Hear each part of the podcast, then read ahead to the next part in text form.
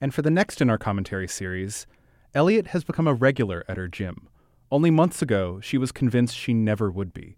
But among dumbbells and treadmills, she discovered something. Here's Elliot. I always wanted one of those perfect gym bodies you see on the cover of a magazine. Anytime I decided I was going to start exercising to get one, I would go to the gym for a couple days and then quit. I couldn't motivate myself to be there. It was boring. The rows of silver cardio equipment were uninspiring, and the large black weights were intimidating. My visits to the gym lacked the structure I needed to get started.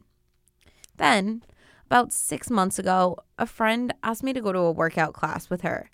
I showed up for the class and was suddenly surrounded by people either sprinting on treadmills or squatting with dumbbells.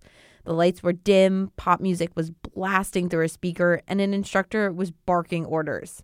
It was hard. I was winded and walking while everyone around me breezed by with what looked like 50 pound weights and 50 mile per hour sprints. I swore I wouldn't be back. But a few weeks later, my friend talked me into buying a discounted starter pack of classes. She promised if I didn't use them, she would. She kept dragging me back, and by the fourth and fifth time, I didn't mind it as much. And after about 10 classes, I found myself signing up, even if she didn't.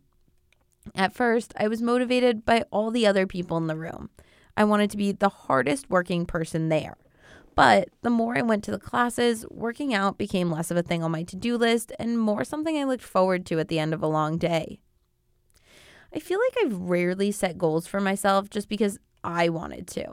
When I was younger, I liked high school and I did well in it, but I got out of bed in the morning because my parents told me to.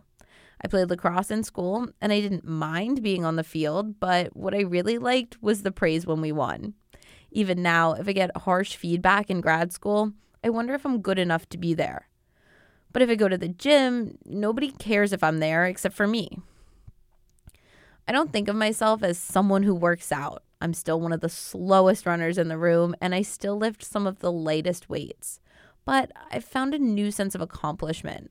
I enjoy it and I'm proud of myself for going.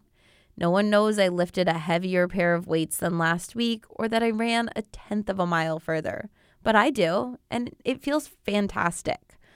Over spring break, I set a goal to run three miles. I was visiting my parents in Florida and I set off down their quiet suburban street. It wasn't a difficult run by most standards, but it was the furthest I've done post pandemic. By the second mile, my legs were burning, sweat was dripping in my eyes, and I desperately wanted to stop and walk the rest of the way home. But I kept going, as if everyone had burst out of their front doors to watch me finish. But they hadn't. It was just me.